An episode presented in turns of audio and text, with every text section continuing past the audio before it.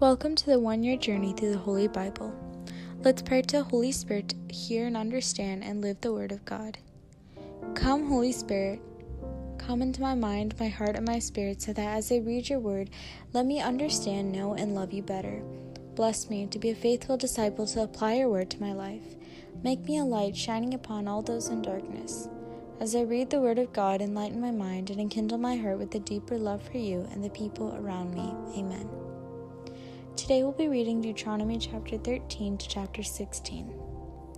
Chapter 13 Penalties for Enticing to Idolatry. Every word that I command you, you shall be careful to observe, neither adding to it nor subtracting from it. If there arises in your midst a prophet or a dreamer who promises you a sign or wonder, say, let saying, Let us go after other gods whom you have not known, and let us serve them and the sign or wonder foretold to you comes to pass.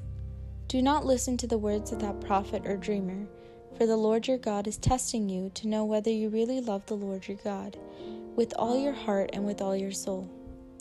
The Lord your God shall you follow, and him shall you fear. His commandments you shall observe, and his voice shall you listen to. Him you shall serve, and to him you shall hold fast. But that prophet or dreamer that shall be put to death, because in order to lead you astray from the way which the Lord your God has commanded you to take, the prophet or dreamer has spoken apostasy against the Lord your God, who brought you out from the land of Egypt and redeemed you from the house of slavery. Thus shall you purge the evil from your midst.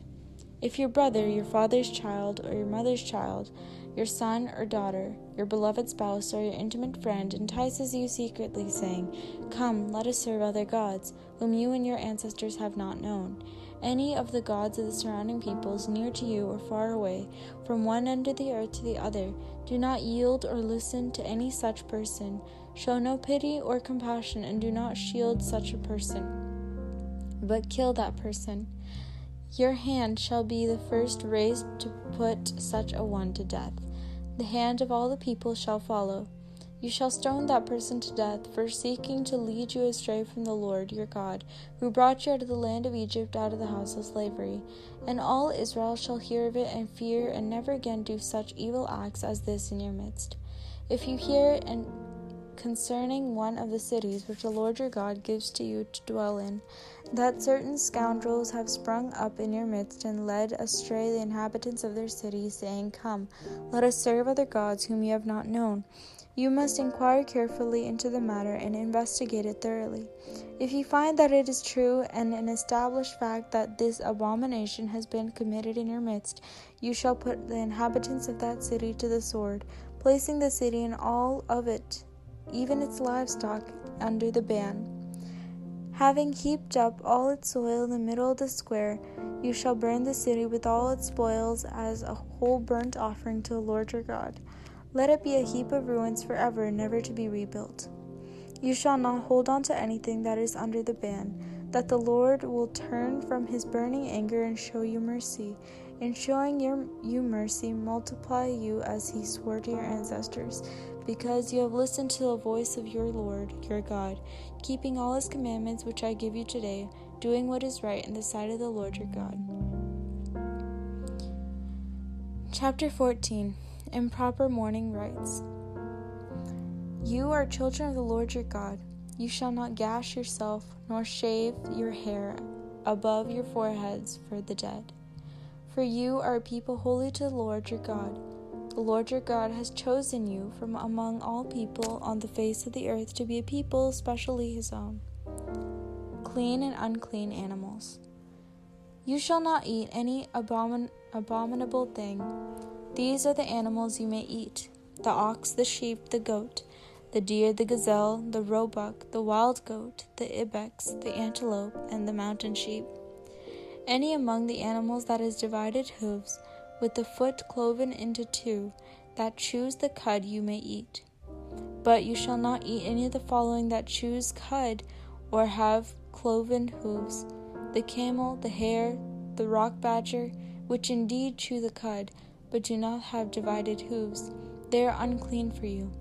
And the pig, which indeed has divided hooves with cloven foot, but does not chew the cud, is unclean for you. Their flesh you shall not eat, and their dead bodies you shall not touch. These you may eat of all that live in the water. Whatever has both fins and scales you may eat, but all those that lack either fins or scales you shall not eat. They are unclean for you. You may eat all clean birds, but you shall not eat any of the following the griffin vulture, the bearded vulture, the black vulture, the various kites and falcons, all kinds of crows, the eagle owl, the kestrel, the long eared owl, all species of hawks, the little owl, the screech owl, the barn owl, the horned owl, the osprey, the cormorant, the stork, any kind of heron, the hoopoe, and the bat. All winged insects are also unclean for you and shall not be eaten. Any clean winged creatures you may eat. You shall not eat the carcasses of any animal that has died of itself, but you may give it to a resident alien within your gates to eat, or you may sell it to a foreigner, for you are a people holy to the Lord your God. You shall not boil a young goat in its mother's milk. Teeds. Each year you shall tithe all the produce of your seed that grows into the field. Then, in the place which the Lord your God chooses as the dwelling place of his name, you shall eat in his presence the tithe of your grain, wine, and oil, as well as the firstlings of your herd and flock, that you may learn always to fear the Lord your God. But if, when the Lord your God blesses you, the journey is too much for you, and you are not able to bring your teeth, because the place which the Lord your God chooses to put his name is too far for you, you may exchange the teeth for money, and with the money securely in hand, go to the place which the Lord your God chooses. You may then exchange the money for whatever you desire oxen, sheep, wine, beer, or anything else you want. And there, in the presence of the Lord your God, you shall consume it and rejoice, you and your household together. But do not neglect the Levite within your gates, for he has no heredity portion with you. At the end of every third year, you shall bring out all the tithes of your produce for that year and deposit them within your own communities, that the Levite who has no heredity portion with you, and also the resident alien, the orphan, and the widow within your gates, may come and eat and be satisfied, so that the Lord your God may bless you in all that you undertake. Chapter 15 Debts and the Poor. At the end of every seven year period, you shall have a remission of debts. And this is the manner of the remission.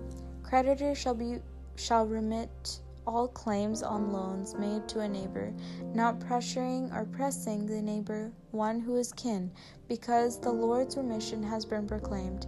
You may press a foreigner, but you shall remit the claim on what your kin owns to you. However, since the Lord your God will bless you abundantly in the land your, the Lord your God will give you to possess as heritage, there shall be no one of you in need.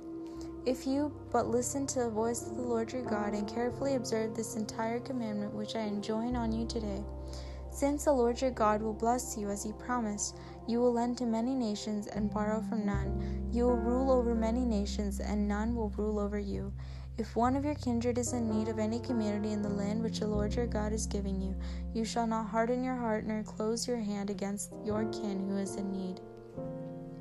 Instead, you shall freely open your hand and generously lend what suffices to meet that need. Be careful not to entertain the mean thought. The seventh year, the year of remission, is near so that you would begrudge your kin who is in need and give nothing, and your kin would cry to the Lord against you, and you will be held guilty. When you give, give generously, and not with a stingy heart, for that the Lord your God will bless you in all your works and undertakings. The land will never lack for needy persons, and that is why I command you open your hand freely to your poor and to your needy kin in your land. Hebrew slaves. If your kin, a Hebrew man or woman, sells himself or herself to you, he or she is to serve you for six years, but in the seventh year you shall release him or her as a free person. When you release a male from your service as a free person, you shall not send him away empty handed, but shall weigh him down with gifts from your flock, and threshing floor and wine press, as the Lord your God has blessed you, so you shall give to him. For remember that you too were once slaves in the land of Egypt and the Lord your God redeemed you. That is why I am giving you this command today. But if he says to you, I do not wish to leave you, but he loves you and your household, since he is well off with you, you shall take an awl and put it through his ear into the door, and he shall be your slave forever. Your female slave also you shall treat in the same way. Do not be reluctant when you let them go free, since the service they have given to you for six years was worth twice a hired laborer's salary, and the Lord your God will bless you in everything you do. Firstlings. You shall consecrate to the Lord your God every male firstling born in your herd and in your flock. You shall not do you shall not work the firstlings of your cattle, nor shear the firstlings of your flock. In the presence of the Lord your God you shall eat them year after year, you and your household in the place that the Lord will choose. But if a firstling has any defect, lameness, or blindness, such as any serious defect, you shall not sacrifice it to the Lord your God. But in your own communities you may eat it, the unclean and the clean eating it together, as you would a gazelle or a deer. Only you must not eat of its blood, you shall pour it out on the ground like water.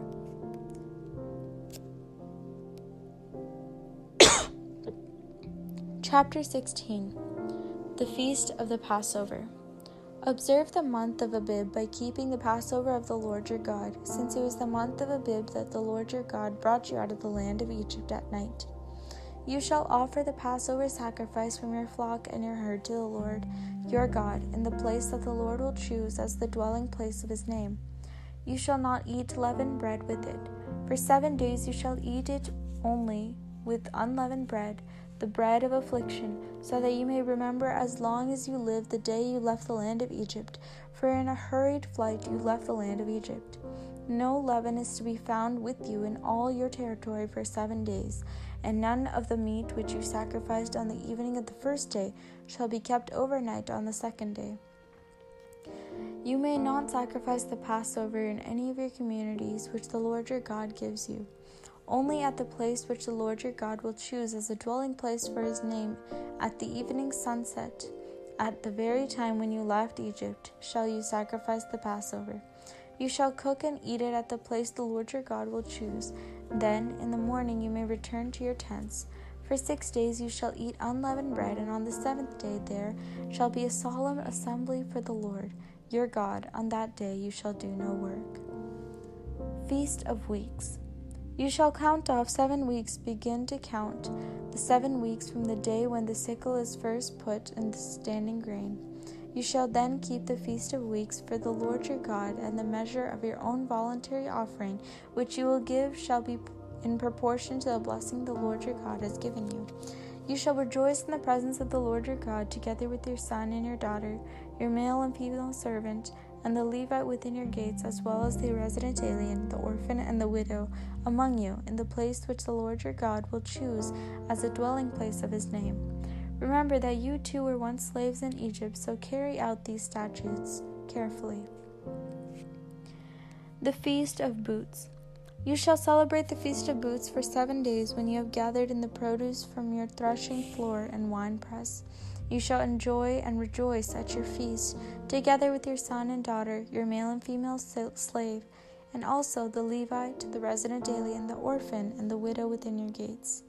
For seven days you shall celebrate this feast for the Lord your God, in the presence and the place which the Lord will choose. Since the Lord your God has blessed you in all your crops and all of your undertakings, you will be full of joy. Three times a year, then, all your males shall appear before the Lord your God in the place which he chooses, at the feast of unleavened bread, and the feast of weeks, and at the feast of booths. They shall not appear before the Lord empty handed, but each with his own gift in proportion to the blessing which the Lord your God has given to you. Justice. In all the communities which the Lord your God is giving you, you shall appoint judges and officials throughout your tribes to administer true justice for the people. You must not distort justice. you shall not show partiality. You shall not take a bribe, for a bribe blinds the eyes even of the wise and twists the words even of the just. Justice, justice alone can and shall pursue you so that you may live and possess the land which the Lord your God is giving you. Illicit worship.